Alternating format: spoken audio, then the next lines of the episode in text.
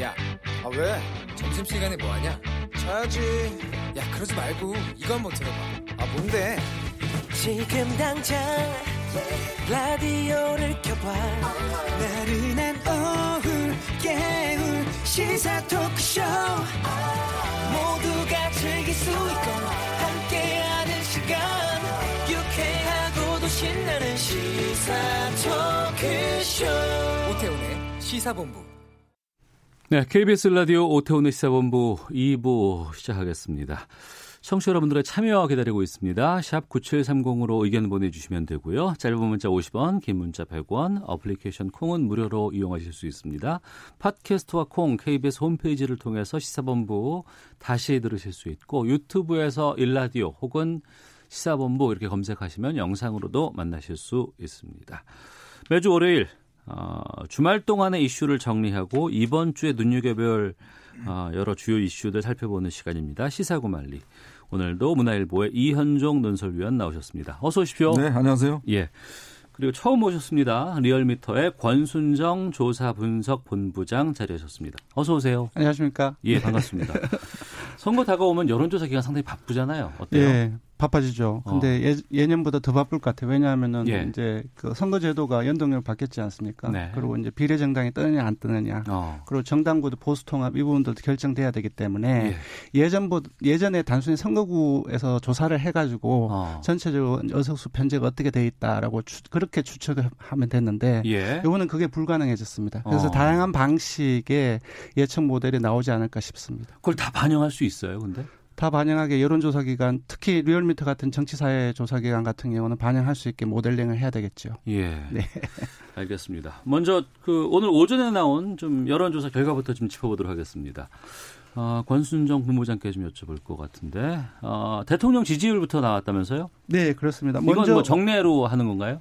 네, 어, 리얼미터 같은 경우는 정례로 이제 주간 단위로 이제 주중 집계 또는 네. 주, 아, 주간 집계 두 번 발표를 하는데 원래 베이스가 일간으로 돼 있습니다. 그러니까 어. 리얼미터 같은 경우는 일간에서 처, 한국에서 일간 조사는 하나밖에 없고요. 예. 한국갤럽 같은 경우는 주간 단위로 한 조사입니다. 예. 네, 그게 좀 차이점이 있고 그래서 전체적인 표본 수가 어. 1000명이 아니라 한 주간 단위 2,500명이 나가는 거죠. 예. 예, 먼저 조사 개요 불러드리겠습니다. 예. 꼭 불러드려야 돼서 지금 소개해드릴 어, 조사 결과는 지난주 13일부터 17일까지 닷새 동안 조사를 했고요. 어, 전국 19세 이상 2,510명으로부터 완전 응답을 받았습니다. 유무선 전화 면접 자동 응답으로 실시했고요. 어, 어, 95% 신뢰 수준에서 플러스 마이너스 2.0% 포인트, 응답률은 4.8%였고요. 예. 지난주에 대통령 지지율이 다소 많이 이제 떨어졌습니다. 예. 다소 많이가 아니라 많이 떨어졌는데 한 50.9%가 부정평가가 나왔고요. 음. 긍정평가는 45.3%입니다. 네. 근데 이걸 잘 보시면 지지난주까지 어. 3주 연속 긍정평가가 부정평가를 앞섰거든요. 상승세였네요. 예, 상승세였습니다. 이게 예. 한 5개월 만에 처음으로 이렇게 어. 2주 이상 이제 긍정평가가 앞선 거는 처음이었는데 예. 지난주에 상당히 많이 어, 떨어져서 긍부정 평가가 오차 범위 밖에서 한 번만에 어. 이게 뒤집힌 이제 결과가 나왔습니다. 예.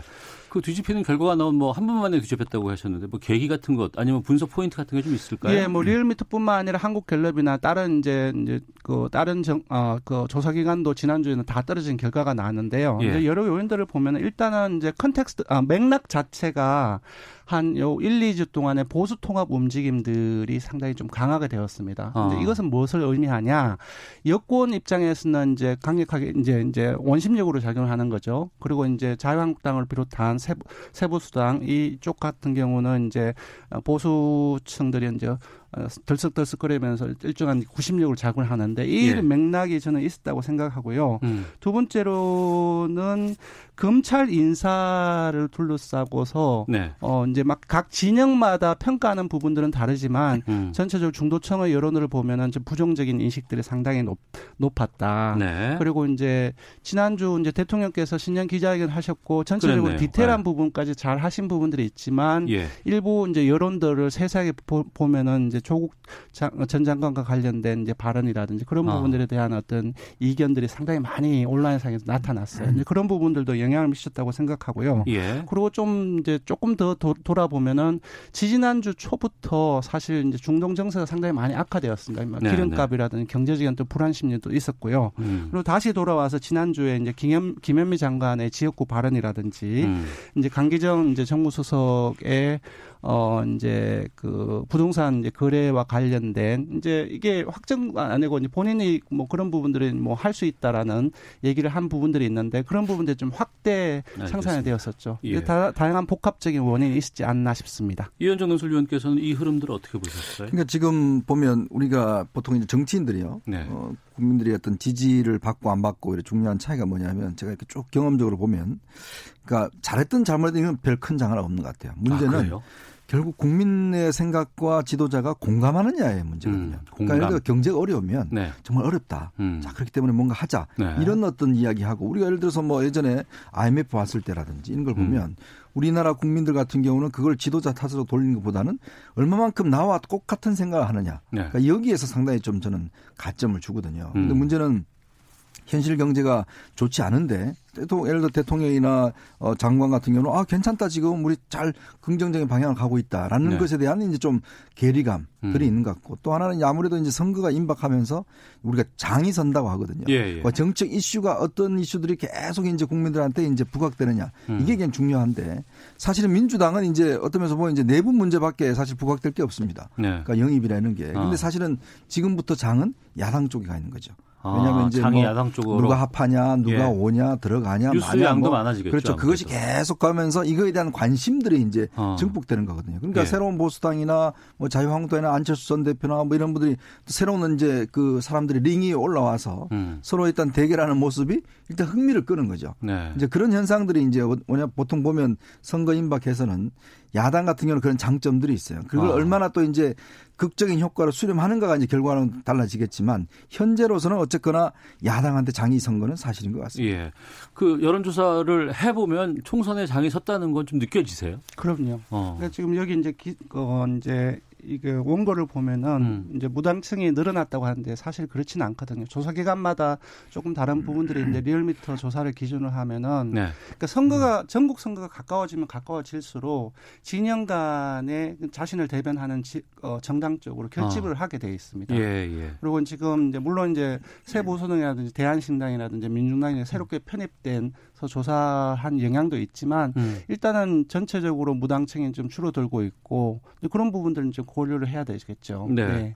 총선 때라서 정당 지지율도 상당히 좀 그 관심이 많이 가거든요. 어떻게 네. 나왔습니까? 정당 지지율은 리얼미터가 처음으로 새 보수당 그리고 대한신당, 네. 민중당까지 그러니까 한 석이라도 있는 원내 정당까지 다 집어넣어서 조사를 처음 실시를 했습니다. 지난주에. 예. 아. 근데 이거는 이제 앞으로 준연동령 제가 바뀌면서 이제 다당제의 가능성이 훨씬 더 커지는 입장에서 예. 현재 지금과 같은 새로 편입된 어 다당의 구조의 정당 지지도가 훨씬 이제 어 이제 이 총선을 추측하는데 큰 음. 도움이 되지 않나 싶고요. 결과를 보면은 어, 더불어민주당이 좀 많이 빠졌습니다. 어, 지지난주 41.1%에서 38.4%도 빠졌고요. 예. 자유한국당은 소폭 올랐어요. 32.7%고요. 음. 어, 새로 편입된 새로운 보수당은 4.7%가 나왔습니다. 네. 그리고 정의당은 4.3%가 나왔고 이제 새보수당이 들어가기 전에는 정의당이 3위가 나왔는데 살짝 떨어져서 4위가 나왔고요. 음. 나머지 이제 대한신당 같은 경우는 1.2%, 민주당이 1.1% 이렇게 나와 있습니다. 네. 아, KBS 뉴스 속보 좀 알려드리도록 하겠습니다. 그동안 중국 쪽에서 우한폐렴 환자가 좀 많이 발생을 한다는 얘기 나왔었는데 국내 첫 중국 우한폐렴 확진 환자가 발생했다는 뉴스 속보가 지금 들어와 있습니다. 국내에서 첫 중국 우한폐렴 확진 환자가 발생했다는 속보 알려드리겠습니다. 좀 구체적인 내용이 더 들어오면 들어오는 대로 여러분께 좀 전해드리도록 하겠습니다. 아, 이현정 문화일보 논술위원 권순정 리얼미터 조사 분석 본부장과 함께 시사구 말리 말씀 나누고 있습니다.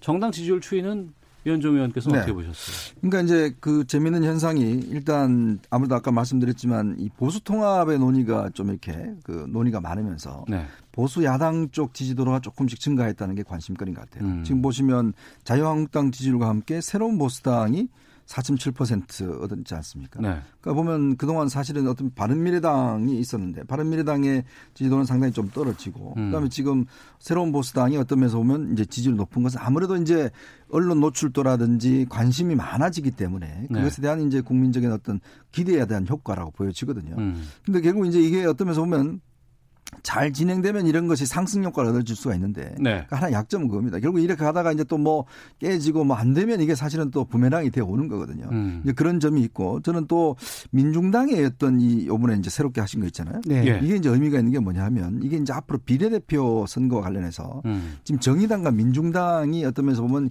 굉장히 진, 그러니까 진보 진영 쪽에 네. 이 과연 이 지형을 누가 차지할 것인가에 대한 어. 이제 상당히 경쟁이 시작되는 것 같아요. 예. 예. 최근에 정의당 같은 경우도 보면 뭐 지금 이제 그 비례대표 하면서 3,500만 원 이제 그 기탁금이라든지 음. 뭐 당에 내야 된다 이 이야기인데 실제로 민중당 같은 경우도 보면 일각에서는 상당히 그 정 이쪽 비례대표 같은 경우 민중당도 이쪽 예를 들어서 공장지대라든지 울산이나 창원이라든지 이런 쪽에서 상당히 지지를 확보할 가능성이 높다. 어. 우리가 지금 3%지 않습니까? 예, 이 예. 공세 조항이요. 그렇기 때문에 사실은 이 민중당과 정의당의 어떤 즉 진보 진영 내에서의 어떤 두 당의 경쟁 관계 어. 이것도 사실은 어떤 면에서 보면 좀 주목할 대목인 것 같아요. 예. 예, 추가적으로 본다면은 이제 아까 이제 그 의원님한테 동- 공감을 하는 것이 보수 통합 논의가 한 1, 2주 아주 긍정적으로 진행되는 과정 속에서 사실상 어 보수 정제 좀 들썩들썩한 부분들이 있습니다. 근데 음. 오늘 하태경 이제 대표위원이 얘기를 했다시피 당대나 당대당 통치를 이제 받아들이지 않으면은 이제 거의 갈라설 수 있다는 분위기로 해서 했습니다. 네, 또 네. 이러한 또 기사가 또 많이 나가게 되면은 음. 아 이게 저- 또 제대로 되지 않는 건가라고 하는 어떤 인식이 생기고 또 부정적인 태도로 또 바뀌게 되고 이제 그런 부분들은 향후에도 좀 장기적으로 또 고려가 돼야 될 것 같고요. 두 네. 번째로는 지금 정당 지지도 이제 이 이제 바뀐 선거제 하에서는 어 정당 득표율이 최종적인 그 물론 연동형 어 50%이긴 하지만 어 정당 지 아, 득표율이 상당히 크게 영향을 미치게 됩니다. 음. 근데 지금 이제 여러 조사를 보면은 정당 지지도 조사와 예. 아, 요번 총선에서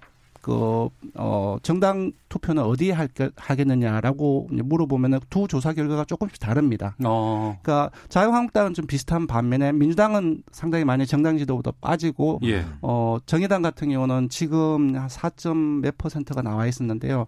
어떤 조사에 의하면 10%가 넘는 걸로 나와 있거든요. 음. 그러니까 의석수가 정당 나 내가 어디에 정당 투표에 던지냐에 따라서 결정이 된다는 생각을 하, 게 되면은 민주당에 약하게 붙어 있는 진보층들이 정의당에 투표할 가능성들이 이른바 이제 sp- split 투표의 행태가 더 강화될 가능성이 크다는 것이죠. 정당 투표에서. 그래서 제가 말씀드린 것은 지금 정당 지지도 하고 음. 그 내년 아 이번 총선에서 정당 투표하고 약간 다르게 나타날 가능성이 있다라는 것을 말씀드리고 싶어요. 음, 알겠습니다. 아, 시사구만리, 어, 이현종 문화일보 논설위원, 권순정 리얼미터 조사분석 본부장과 함께 말씀 나누고 있는데요.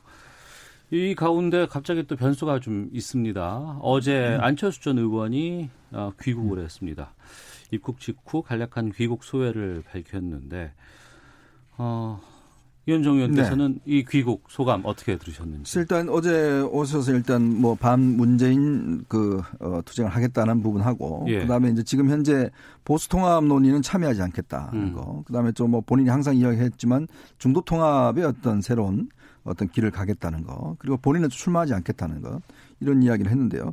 뭐 생각보다 조금 조금 더 구체적인 이야기를 한 것 같습니다. 근데 아마 뭐 큰 변화는 없는 것 같아요. 예전에 이야기하던 극중주의라고 하는. 어떤 면에서 본인의 중도 통합주의를 계속 강화해 나겠다는 음. 것인데 근데 이제 또 신당이나 이제 바른미래당이 현재 지금 소속이지 않습니까? 네. 이제 어떤 그런 중심으로 해서 이제 독자 노선을 걷겠다고 이야기를 하는 것인데 모르겠습니다. 이게 과연 이제 얼마나 선거란 게요. 이 보시면 알겠지만 본인이 선거에 참여하지 않으면 음. 사실은 이게 참 선거를 이끌어가기 힘들어요. 어. 그러니까 예를 들어서 예전에도 보면 본인이 출마 안 하는데 다른 사람 당선시켜 준다는 게 좀 말이 앞뒤가 안 맞거든요. 예, 예. 그러니까 그런 걸 보면 안철수 전 대표가 본인 출마하지 않겠다는 게 저는 좀 오해였습니다.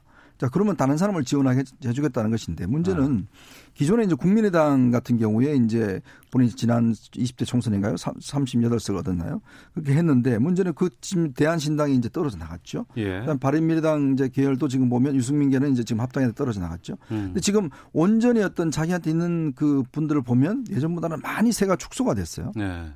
그리고 호남이 예전 같지 않습니다. 좀 전에 말씀해 주셨지만 지금 호남 지역의 반문 정서가 예전보다는 상당히 줄어들었고 사실 민주당 지지도가 꽤 높은 걸로 나타나고 있어요. 음. 그럼 여기를 어떻게 뚫겠냐는 것이죠. 네. 그러면 어떤 면에서 보면 정치라는 게 진영 싸움인데 음. 내가 깃발을 꼽아야 되는데 깃발을 꼽을 곳이 없어요. 그러니까 그럴 경우는 그리고 내가 나를 따르라 해야 되는데 나는 뒤에 있고 자 나가세요. 음. 이런 주의라면 이게 과연 선거에서 유효한 전략이겠는가. 네. 어떤 면에서 선거라는 게 예전에 김대중 대통령이 비례대표 14번인가 받았습니다.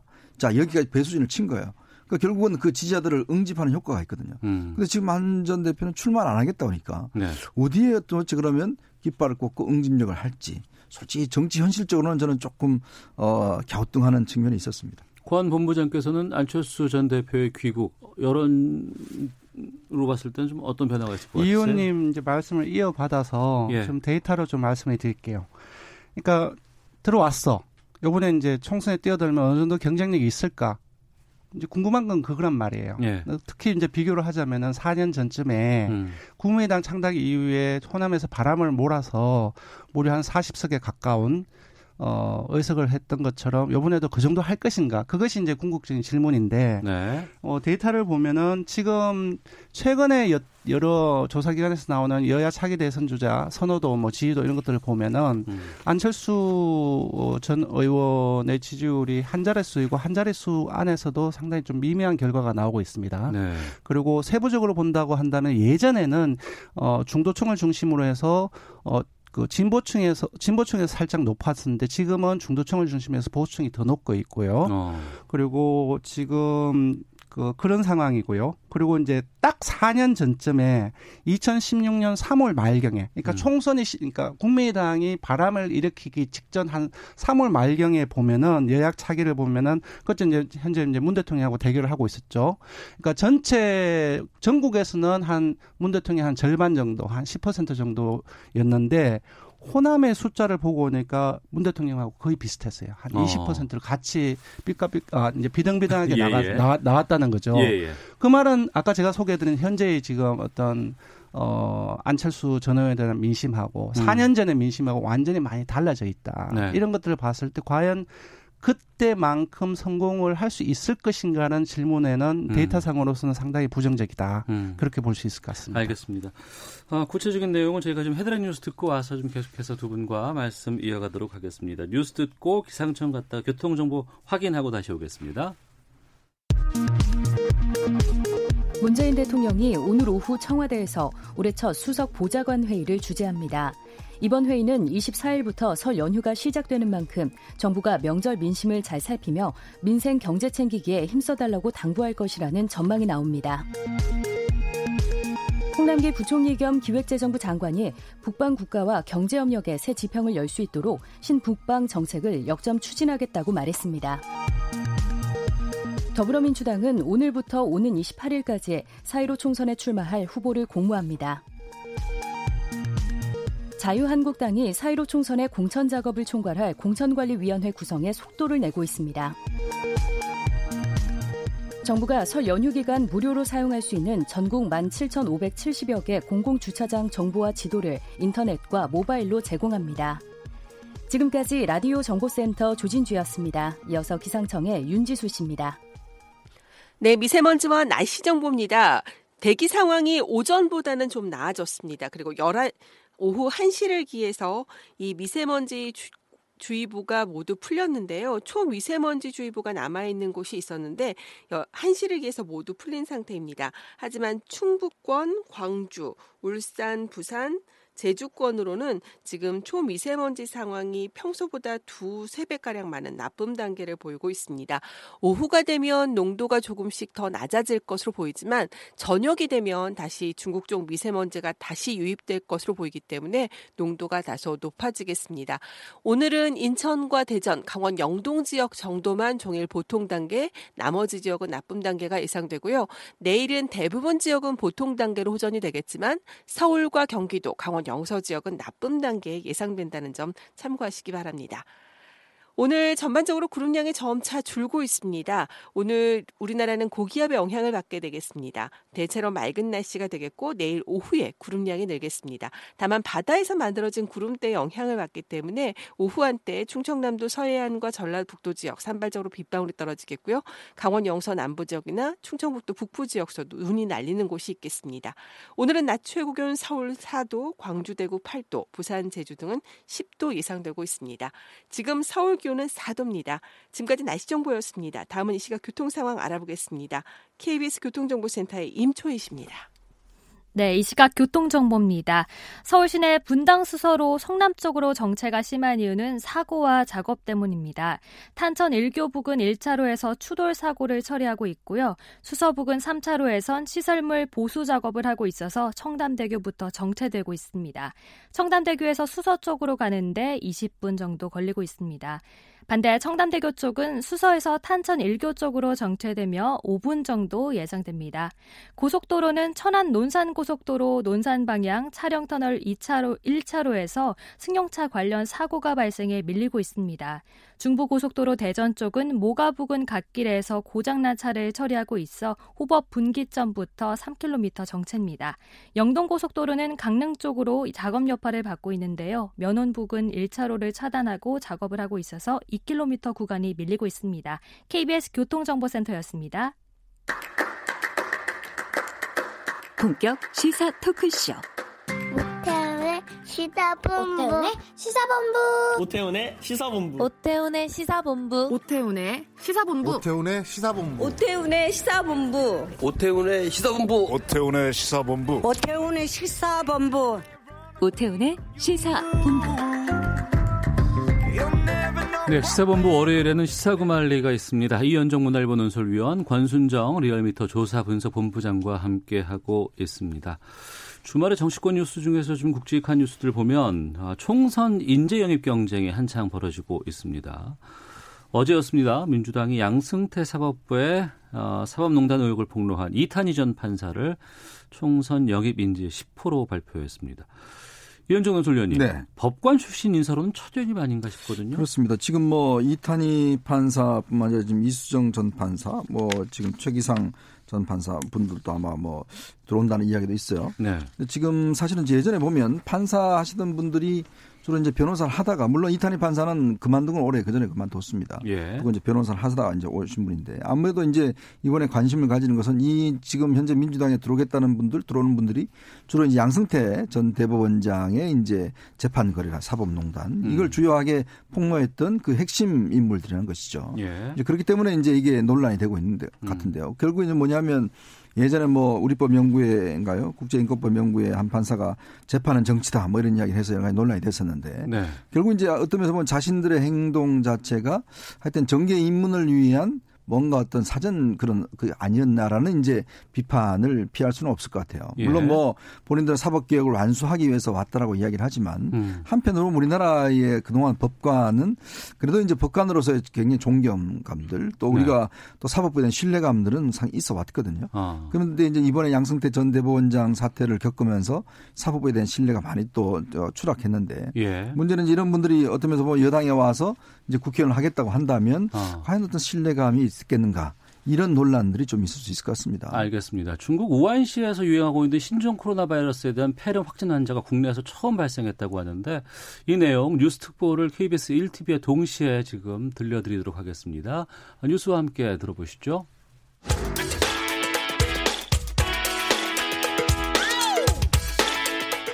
오태훈의 시사본부는 여러분의 소중한 의견을 기다립니다.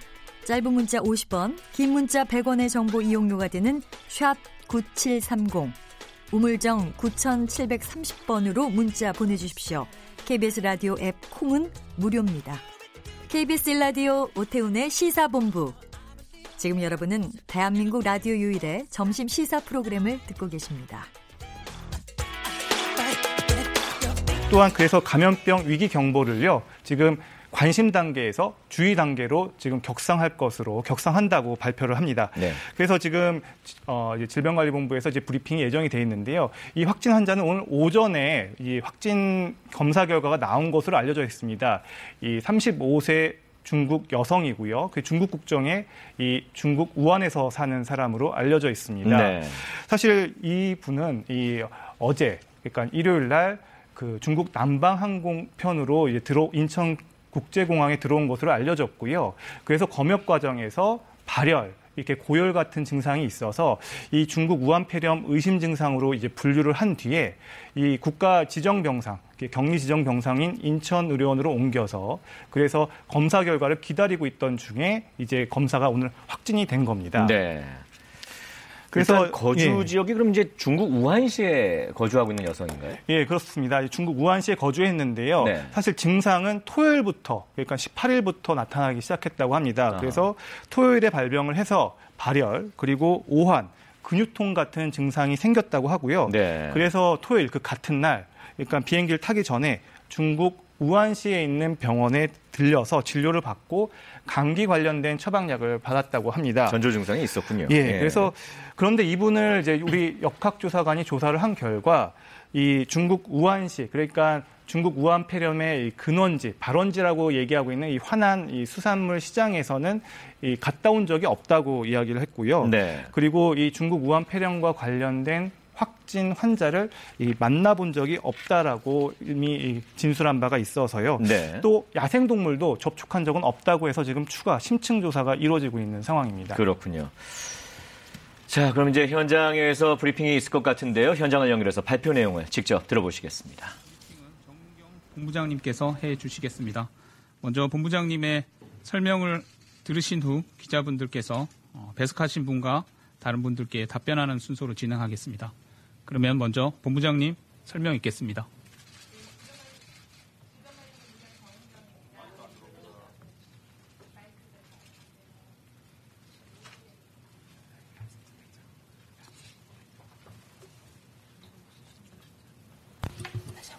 네, 질병관리본부장 정은경입니다. 어, 검역 단계에서 해외 유입 신종 코로나 바이러스 확진 환자가 발생하여 이에 대해서 말씀을 드리도록 하겠습니다. 어, 질병관리본부는 1월 20일 오전 8시에 중국 우한시 신종 코로나 바이러스 감염증 해외 유입 확진 환자를 확인하였습니다. 이에 따라서 감염병 위기경보 수준을 관심에서 주의 단계로 상향 조정하고 중앙방역대책본부와 지자체 대책반을 가동해서 지역사회 감시와 대응을 강화하게, 강화하도록 하겠습니다. 먼저 환자 발견 경과에 대해서 말씀드리겠습니다.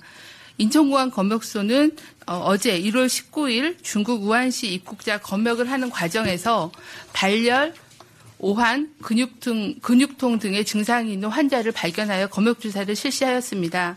검역조사 결과 조사 대상 유증상자로 분류하고 곧바로 국가지정 입원 치료 병상 인천의료원으로 이송하였습니다. 어, 질병관리본부는 환자의 검체를 채취하여 신종 코로나 바이러스 감염증 검사를 시행하여 오늘 아침 8시에 확진 환자로 확정을 하였습니다. 검사는 판 코로나 바이러스 PCR 검사를 시행해서 양성이 나왔고 PCR 산물을 산물을 추출해서 유전자 염기 서열 분석을 하여 중국에서 분리된 신종 코로나 바이러스와 염기 서열 비교를 하여 확진을 하였습니다. 확진 환자는 중국 국적의 35세 여성으로 우한시 거주자입니다.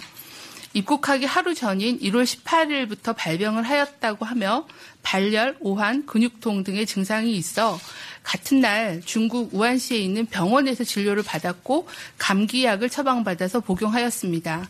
환자는 우한시 전통시장이나 어, 시장을 방문한 적은 없다고 답변하였고 우한시에서 확진 환자나 야생동물과의 접촉력은 없다고 답변하였습니다. 현재 어, 중앙역학조사관이 심층 역학조사를 진행 중에 있습니다. 환자 상태는 안정적인 상태이고 현재 폐렴은 없는 상태입니다. 확진 환자는 검역 단계에서 확인되어 지역사회에 노출은 없는 상황입니다. 항공기 동승 승객과 승무원 등 접촉자는 현재 조사가 진행 중이며 접촉자는 관할 보건소에 명단을 통보하여 14일간 능동 감시를 진행할 예정입니다. 질병관리본부는 신종 코로나 바이러스 감염증의 조기 발견과 확산 차단을 위해 유관부처, 지자체, 의료계와 민간 전문가와 협력을 강화하겠습니다. 먼저 질병관리본부는 중앙방역대책반을 가동하고 환자 감시체계 강화, 의심 사례에 대한 신속한 진단 검사, 환자 관리를 강화하는 등 24시간 비상 대응 체계를 확대하여 가동하겠습니다.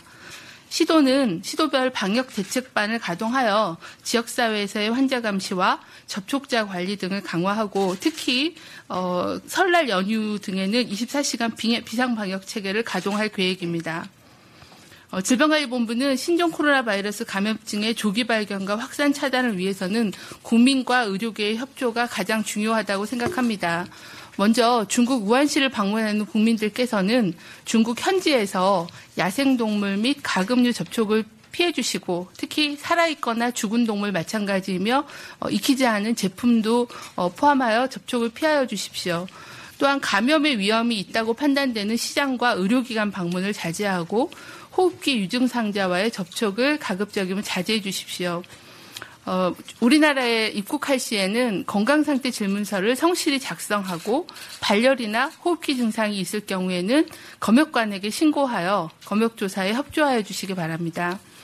귀국 후에는 14일 이내에 발열 또는 호흡기 증상이 발생하면 질병관리본부 콜센터나 보건소에 상담해 주 실 것을 당부드립니다. 의료기관에게도 부탁을 드립니다.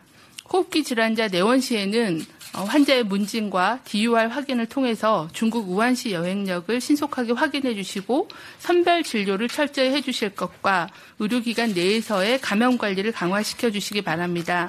또한 신종 코로나 바이러스 감염증 환자로 의심이 될 경우에는 질병관리본부 콜센터로 즉시 신고해 주시기를 당부드립니다. 현재 우리나라도 인플루엔자 유행이 지속되고 있습니다. 이로 인해서 어, 주변에 호흡기 증상자가 많이 증가하고 있습니다. 모든 국민들께서는 호흡기 감염병 예방을 위해서 손 씻기와 기침 예절 그리고 호흡기 증상자가 의료기관을 방문할 시에는 반드시 마스크를 착용하시고 또한 해외 여행력이 있는 어, 환자께서는 의료진에게 미리 알리는 등 감염병 예방 행동 수칙을 준수하여 주실 것을 당부드립니다. 이상입니다. 네, 지금까지 보건복지부 정은경 질병관리본부장 발표 들으셨습니다. 중국 우한시에서 유행하고 있는 신종 코로나 바이러스에 의한 폐렴 확진 환자가 국내에서도 처음 발생했다는 것, 또 감염병 위기 경보를 주의 단계로 격상됐다는 것 알려드렸습니다. 어우, 지난번에 메르스 때문에도 상당히 우리가 큰 충격을 받은 적이 있어서 이번에는 특히 서울 앞두고 있는 상황이라서 아, 좀 꼼꼼하게 좀 해야 될 것 같습니다. 해외 나가셨다가 돌아오시고 나서 뭐 발열이라든가 호흡기 증상이 있으시면은 즉시 신고해야 된다고 하셨고요. 콜센터 1399번, 1339번으로 전화하셔서 어, 이 조치 신고하시길 부탁드리도록 하겠습니다. 자, 시사구말리 다시 돌아와서 말씀 나누도록 하겠습니다. 아유, 이 특보 때문에 시간이 좀 많이 지나가서요. 아, 지금 4월 15일까지 총선 90일도 채 남질 않았습니다. 여러 가지 관전 포인트가 좀 있을 것 같아요. 두 분께서 좀 짚어주시면 좋을 것 같습니다. 이현종 의원께서 먼저 말씀해 주시죠. 아무래도 뭐 지금 남은 변수라고 한다면 이제 보수 통합의 문제겠죠. 네. 얼마만큼 야당이 이제 하나로 통합되느냐에 대한 문제가 있을 겁니다. 그리고 이제 아무래도 이제 영입 경쟁도 새로운 인물들을 이제 각 당이 어떤 어떤 식으로 이제 물론 지금 사실은 연동형 비례대표 때문에 예전같이 비례대표를 양당이 많이 할 수가 없어요. 어. 다들 이제 선거를 출마해야 되는데 그 예, 문제와 예. 함께 지금 이제 경선 국면이 시작되지 않습니까? 지금 오늘 아마 내일부터 민주당은 이제 하위 20%를 뭐 발표하는 문제를 결정할 것 같은데요. 음.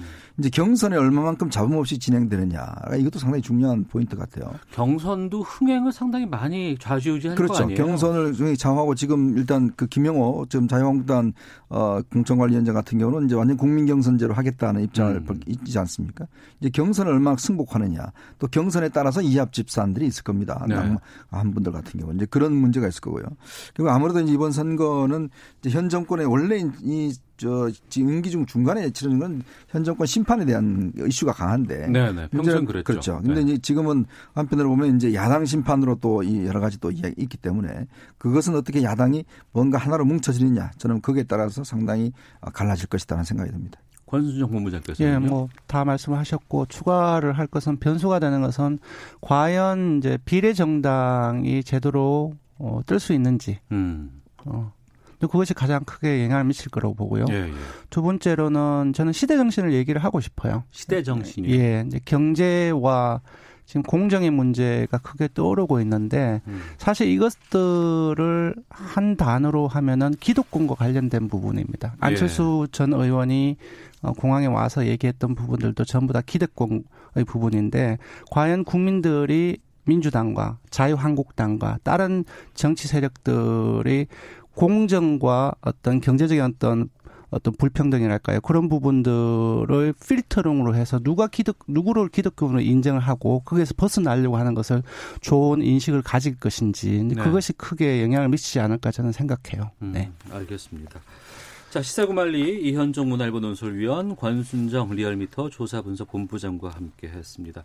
뉴스 특보 관계로 저희가 좀 다룰 내용들이 좀 많았는데 아, 좀 시간이 좀 모자랐습니다. 두 분께 양해 말씀 부탁드리겠습니다. 자 오늘 네. 말씀 고맙습니다. 네, 고맙습니다.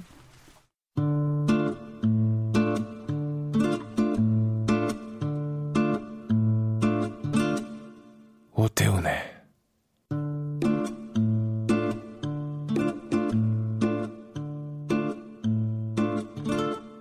시사본부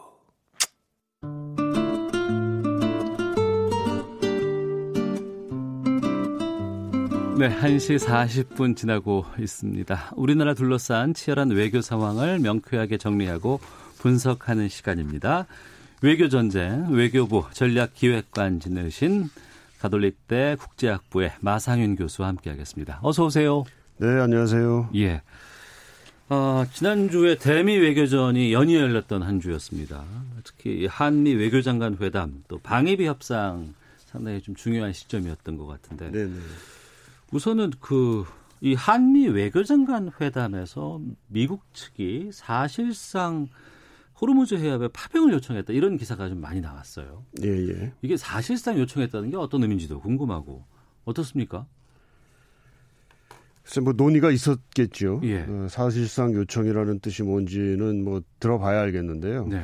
아마 이제 미국 입장에서는 지금 호르무즈 해협에 있어서의 해상 안전을 어, 위한 음. 그 국제적인 어떤 연합체를 이미 구성을 했고 네.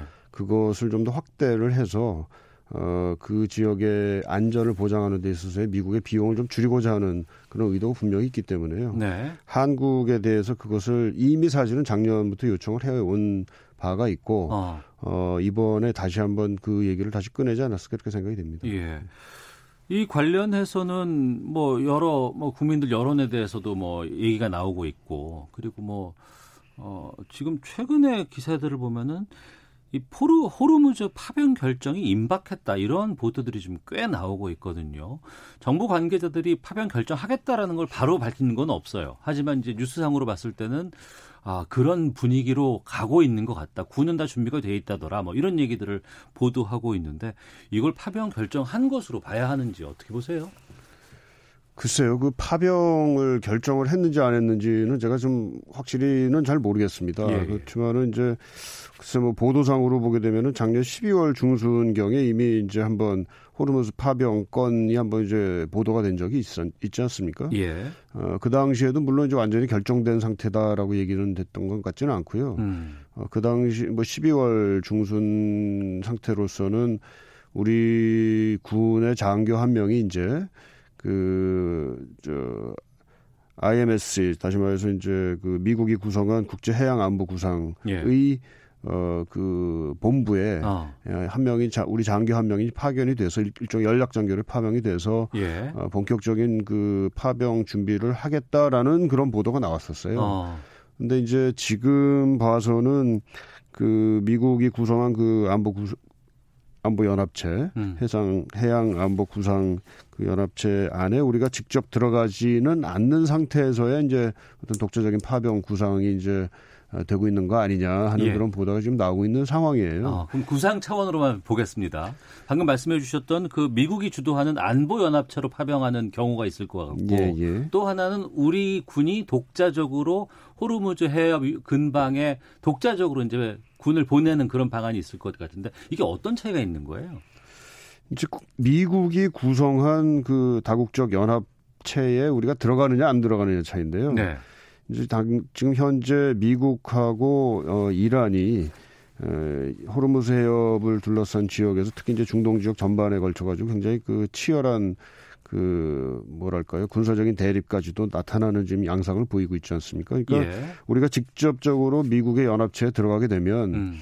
혹시라도 그 미국과 이란 간에 나타나는 분쟁에 네. 우리가 연루될 수 있는 가능성. 어. 뭐 예를 들면 우리가 이제 그 어, 우리 해군 함정을 보내놨는데 예. 거기에 대한 직접적인 그 어, 타격의 표적이 될 수 있는 가능성 음. 뭐 이런 게 좀 아무래도 늘 수밖에 없겠다 이렇게 볼 수가 있겠죠. 네. 또 우리가 이제 그 이란하고의 관계도 뭐 이미 지금 뭐 많이 어려워져 있겠습니다만은 어, 좀 더 질적으로 음. 어려워지는 상태에도 아마 우리가 그 직면할 수 있고요. 네. 이제 그런 거를 계산을 좀 하게 되면은 좀 다른 방식의 파병이 없을까 하는 아. 그런 생각을 하게 되는데 예. 사실 일본의 경우도 최근 그 보도된 내용을 보게 되면은 그 호르무즈 연합 방위 체제에 이제 직접 미국이 주도하는 그 가입하지 않고 이제 독자적인 파병 가능성을 이제 검토를 하고 있는 것 같고요. 아 일본도 파병한다는 건 뭐 사인했다고 하는데 그게 독자적으로 파병할 그렇습니다. 가능성도 있, 예, 다는 그, 것이죠. 그렇습니다. 미국하고는 별개로 음. 미국의 양해를 얻어서 네. 그리고 또 사실은 그 작년부터 그 유럽이 주도하는 그 호르무즈 안전 을 위한 그런 그 움직임이 또 있습니다. 네. 호르몬 그러니까 특히 이제 그 원래는 프랑스하고 영국이 이제 주도하는 그 움직임이었는데 영국이 그 미국 주도의 호르무즈 안, 그 해협 안전 그 구상에 이제 가담을 하게 되면서 이제 프랑스가 주도를 하고 있거든요. 이제 네. 프랑스 주도로 하는데도 이미 한 10개 정도의 유럽 국가들이 참여를 하지 않겠냐 하는 그런 음. 지금 프랑스 쪽에 이제 전망이 나오고 있는데 네. 그런 걸 보게 되면은 그 미국이 주도하는 것과 각각의 이제 개발 국가들 또는 음. 이제 유럽 차원에서의 이런 어 연합이 어 움직이는 그 안전 해상 안전을 위한 그런 움직임들이 있는 상태입니다. 그러니까 네. 우리도 어 미국이 주도하는 쪽에 들어가기보다는 음. 각각 어떻게 보면 독자적인 행동을 하면서 미국에도 또 도움이 되는 네, 네. 뭐 그런 방향으로 지금 어 좀 생각을 하고 있는 거 아닌가 이렇게 음. 생각이 됩니다. 그 파병 그러면 좀 고민이 되는 부분이 있어요. 그렇죠. 예. 하지만 이제 어쩔 수 없이 파병을 선택해야 될 상황이 올 수도 있을 때가 있을 것 같고 만약에 우리가 포르무즈 해협에 파병을 한다 그러면 예. 우리로서는 얻을 수 있는 뭐 이득 아니면은 이 뭐 어떤 것을 위해서라도 이걸 해야 된다는 그런 판단이 서야 되지 않을까 싶거든요. 뭐 명분은 우리가 충분히 있다고 봅니다. 네. 뭐냐면은 그 이미 우리가 수입하는 원유, 뭐 정부에서도 이미 밝힌 바입니다만 우리가 원유 수입을 하는 것의 한 70%가 그 호르무즈 해협을 통과하기 때문에 뭐 음. 바레인, 쿠웨이트 뭐 등등 당시에 그, 그 지금 현재 우리가 원유 수입선의 대부분이 그 호르무즈 현안 그 걸프안 걸프만 쪽에 이제 위치를 해 있지 않습니까? 그렇기 네. 때문에 그 지역에 있어서 해상 안전이 굉장히 중요하다라는 어. 거는 우리에게도 굉장히 중요하다는 거는 분명하고요. 예. 또 국제적인 차원에서도 우리가 어떤 그 중요한 그 경제적인 또 어, 국제사회에 있어서의 현안에 우리가 참가를 해야 된다라는 음. 거는 뭐 어, 충분히 우리가 파병을 할 수 있는 명분은 된다고 보고요. 예. 또 그와 관련된 뭐 교민 기업들의 안전 문제 등등을 따지면 뭐 명분은 충분히 된다. 근데 음. 다만 어, 그럼에도 불구하고 이게 좀 안전한 방식으로 될 수 있는 방법이 뭐가 있느냐. 또 우리의 직접적인 국익에 더 도움이 되는 방식으로 하는 건 뭐겠냐. 뭐 이런 예. 고민이겠죠. 음. 안 보냈을 경우에 만약에 생길 수 있는 불이익도 예상해야 되는 겁니까?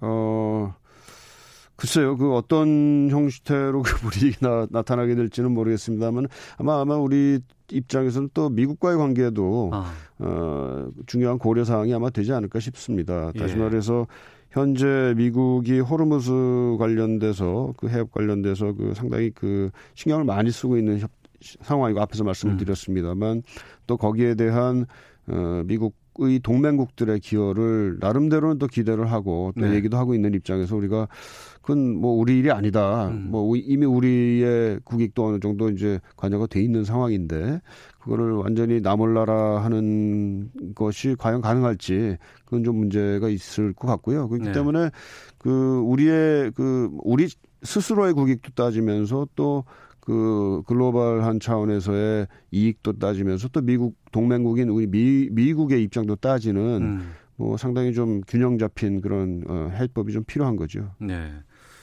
고민이 좀 많은 시점인데 뭐 대놓고 그걸 하진 않겠지만 하필이면 또 지금 방위비 분담금 협상 같은 경우에도 예, 예. 지난해 끝났어야 되는 건데 지금 해를 넘긴 상황 아니에요. 예, 예. 이것과 파병과도 미국 쪽에서 연계시킬 수 있는 가능성도 있다고 보세요. 글쎄 뭐 이게 정은보 대사께서 그게 어, 관계는 없다 이렇게 이제 이미 말씀을 하셨는데요. 아마 예. 협상 테이블 안에서 이게 그 올라와 있지는 않은 것 같아요. 음. 그리고 뭐 제가 보더라도 이게 협상 테이블에서 우리가 파병했으니까 니네 그뭐 미국에 대해서 네. 니네 이거 좀 그 감안해서 음. 뭐 다른 요구들을 좀 줄여달라 뭐 이런 식으로 직접적으로 할 수 있는 어, 상황은 아닌 것 같고요. 예. 하지만은 그럼에도 불구하고 이제 큰 틀에서 보게 되면 음. 그 트럼프 행정부 특히 이제 트럼프 대통령이 네. 한미 동맹에 대해서 부여하는 가치가 뭐냐, 음. 그걸 어떻게 계산하느냐에 좀 영향을 미칠 수 있는 부분은 분명히 있죠. 특히 네. 이제 트럼프 대통령이 뭐 상당히 오랜 기간에 걸쳐 가지고 그뭐 최근에도 이제 2017년도 7월에 있었던 무슨 그 브리핑에 대한 얘기가 나오고 그랬습니다만은 네. 한미 동맹이나 뭐 다른 그 국제적인 동맹 자체를 굉장히 거래적인 음. 관점에서 바라보고 있거든요. 네. 미국이 이만큼 해줬는데 니는 우리한테 뭐를 얼만큼 해줄 거냐 하는 어. 그런 거래 말이죠. 상거래적인 그런 예. 차원에서 보고 있기 때문에 한국이 어, 미국의 어, 어떤 국가 어, 국제적인 그 외교적인 어, 그런 목적에 얼마나 기여를 하느냐 하는 걸좀 음. 보여주는 것이 뭐 어, 크게 봐서는 도움이 될 수 있는 바가 있다고 봅니다. 네. 지금 방위비 협정 이게 어, 방위비 분담금 협상 같은 경우에도 지금 해를 넘겼습니다. 예, 예. 해 넘기면 뭐 여러 가지 뭐가 문제가 발생을 한다더라. 아니다 괜찮다. 뭐 아직 여지는 있다. 뭐 여러 가지 얘기는 나오고 있는데 예, 예. 지금 해 넘긴 상황에서 좀 문제가 드러나고 있나요? 아니면은 어느 정도 진척되고 있는 상황일까요? 글쎄요. 그 제가 방위비 협상 자체에 대해서 아주 세밀하게는 잘 모르는데요. 네. 그럼에도 불구하고 뭐 그 지난 그 10차 방위비 협상 작년 3월 달에 사실 그 종료가 타결이 됐는데요. 네. 어, 그것도 사실 한 3개월 정도 delay가 돼서 타결이 됐었죠. 아, 지난해 1조 넘은 거죠. 그렇습니다. 예, 이제 예. 그래서 어, 작년 12월 31일부로 음. 이제 그, 어, 10차 그 특별 방위금, 아, 특별, 뭐라 그러죠? 특별 조치 협상이 네. 이제 그 종료가 됐습니다. 음. 따라서 1년짜리였는데, 1년짜리였는데 한 3월에 그것도 타결이 됐으니까 네. 한 2, 3개월간의 delay가 있었고요. 음. 글쎄, 요번에도 얼마 delay가 됐을지는 뭐 모르겠습니다만은 뭐 2, 3개월간의 delay 정도는 아마도 뭐 그 주한미군이 가지고 있는 그 우리가 이제 지원하는 돈이겠습니다만 그 안에서 좀 전용을 하, 해가면서 네. 어 뭐 어느 정도 버틸 수 있지 않나 이렇게 봅니다. 어.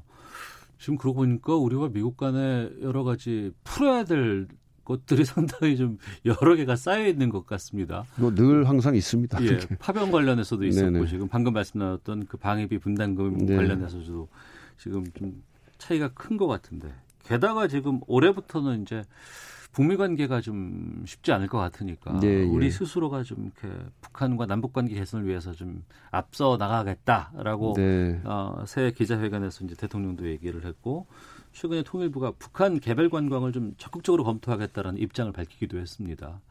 근데 여기에 대해서 뭐 미국 해리스 대사가 갑자기 뭐 이건 좀 우리와 상의를 해야 되는 거 아니냐 뭐 이런 얘기에서 지금 네. 논란도 되고 있는데 이 부분도 좀 미국과의 관계에서 이걸 어떻게 풀어야 될지에 대한 고민도 좀 있긴 합니다. 우린 독자적으로 하면 되고 유엔 제재는 아니라고는 하지만 또 미국에서는 또 이걸 혼자 하는 건 좀 쉽지 않다고 얘기를 하기도 하고 어떻게 보세요? 그 우리의 기본적으로 뭐 희망하는 바는 네. 미국과 우리가 공조를 어, 긴밀하게 해서 네. 또 북한이 그 협상 테이블에 나오고 음. 또 순조롭게 북미 간의 그 비핵화 협상이 진행되도록 하는 게 이제 아무래도 가장 아이디어란 우리의 목표가 될 텐데요. 네. 지금 네. 문제는 뭐 잘 아시다시피 이제 아, 북한 자체가 어, 미국과의 그 비핵화 협상에 굉장히 소극적으로 뭐 음. 뭐 거의 이제 부정적인 지금 태도를 취하고 있고 네. 그런 가운데에서 이제 계속해서 우리에 대해서는 어, 하, 한국이 해준 게 뭐 있냐. 음. 한국이 뭐 제재 완화를 하는데 역할을 한 게 뭐 있으며 뭐 등등에 대한 이제 그 상당한 불만 표시를 이제 뭐 직간접적으로 하고 있는 거라고 보이지 않습니까? 예. 그러나 그런 차원에서 우리 정부는 어 제재 완화 관련돼서 뭐 좀 어 우리가 그동안 어좀 지나치게 소극적이지 않았나 음. 할수 있는 것도 안 하고 있지 않았나라는 차원에서 지금 그 좀 어떻게 보면 악셀을 좀 밟는 네. 그런 차원으로 이제 이해를 됩니다. 근데 음. 이제 미국 입장에서는 여전히 대북 제재 문제를 어, 굉장히 중요한 그 대북 협상의 네. 에, 일종의 그 레버리지로 생각을 하고 있고요. 어. 또 대북 제재를 완화해 준 다음에 그것에 대한 어, 북한의 상응 조치랄까 뭐, 음. 뭐, 뭐 이런 게 이제 어, 없다면 괜히 그 주고 아무것도 받는 게 없지 않을까 하는 것에 대한 두려움이 분명히 있습니다. 네. 그래서 미국의 두려움을 어느 정도 완화시켜가면서 또 동시에 북한에 대해서도 어느 정도 성의 표시를 할 수 있는 그런 어, 해법을 찾아야 되는데 어. 과연 그런 해법이 지금 어, 마련이 되고 있는 건지 그건 잘 모르겠습니다. 그, 그 부분인데요. 그러니까 지난해는 우리 정부가 북미 간의 관계 개선을 좀 지켜보는 입장이었고 그런데 거기에 대해서 좀 뭔가 실마리가 풀리지를 않았었습니다. 그러니까 외교적인 입장으로 봤을 때 그러면 올해 우리는 독자적으로 유엔 제재에 안 걸린다고 하니까 그냥 북한 개발 관광은 할 수 있게끔 하겠다라고 하는데 미국 쪽에서는 여러 가지 보도를 보면은 계속해서 좀 거기에서 탐탁지 않게 생각을 한다고 하거든요. 글쎄요, 그, 최근에 이돈 한반도 본부장께서 이제 그 비건 부장관을 만나고 와서 이제 나온 보도 내용을 보게 되면 네. 한미 공조를 이제 가, 가, 계속해서 하겠다라는 음. 얘기는 나오고 있고요. 네. 그럼에도 불구하고 미국 쪽 톤은 네. 어, 아무래도 이제 공조는 하는데 그 한국이 좀 너무 오버하지 마라. 뭐 음. 이런 그 뜻이 좀 뉘앙스가 좀 담겨 있는 것 같아요. 네. 어, 글쎄 그 이제 제가 사실 보기에는 좀 키는 네.